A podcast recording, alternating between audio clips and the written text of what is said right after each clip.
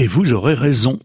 Saint-Jouin-Bruneval, en Seine-Maritime, oui, avec son vaste port terminal pétrolier du Havre Antifère, avec son église Saint-Jouin du XVIe siècle, avec son château de la Marguerite qui a connu Louis XIII et dont la porte d'entrée est même antérieure puisqu'elle date, elle, de l'époque du roi Henri III, avec son restaurant panoramique le Belvédère et son ancienne auberge de la Belle Ernestine qui attirait autrefois tous les grands noms de la planète et qui avait séduit le jeune peintre Albert Bénard, avant qu'il ne devienne un grand portraitiste et qu'il ne décore quantité de monuments parisiens. Je songe à la coupole de l'Opéra Garnier, par exemple, ou à celle du Petit Palais.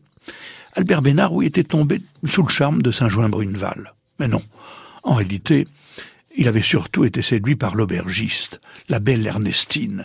Et ils auront d'ailleurs un fils tous les deux, Louis Bénard, qui deviendra un artiste, lui aussi, comme papa, et qui sera maire du village de 1912 à 1925. C'est à cette époque précisément qu'il se fera construire un petit château fort pittoresque nommé le Clos des Fées, château dans lequel il donnera des fêtes somptuaires avec des feux d'artifice en veux-tu en voilà. C'est chez lui, par exemple, qu'un soir de fête, on présenta aux invités un immense plat d'argent recouvert de roses. Et chaque convive devait alors prendre une fleur lentement, doucement, et au fur et à mesure que le bouquet se dégarnissait, eh bien, on pouvait apercevoir allongé, nu, sur le plateau.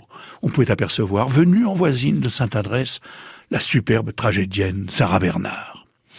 C'était la grande époque pour le Clos des Fées, hein, car quand vous passerez par notre village normand, vous aurez hélas le chagrin de constater qu'il a vraiment perdu beaucoup de sa splendeur d'antan.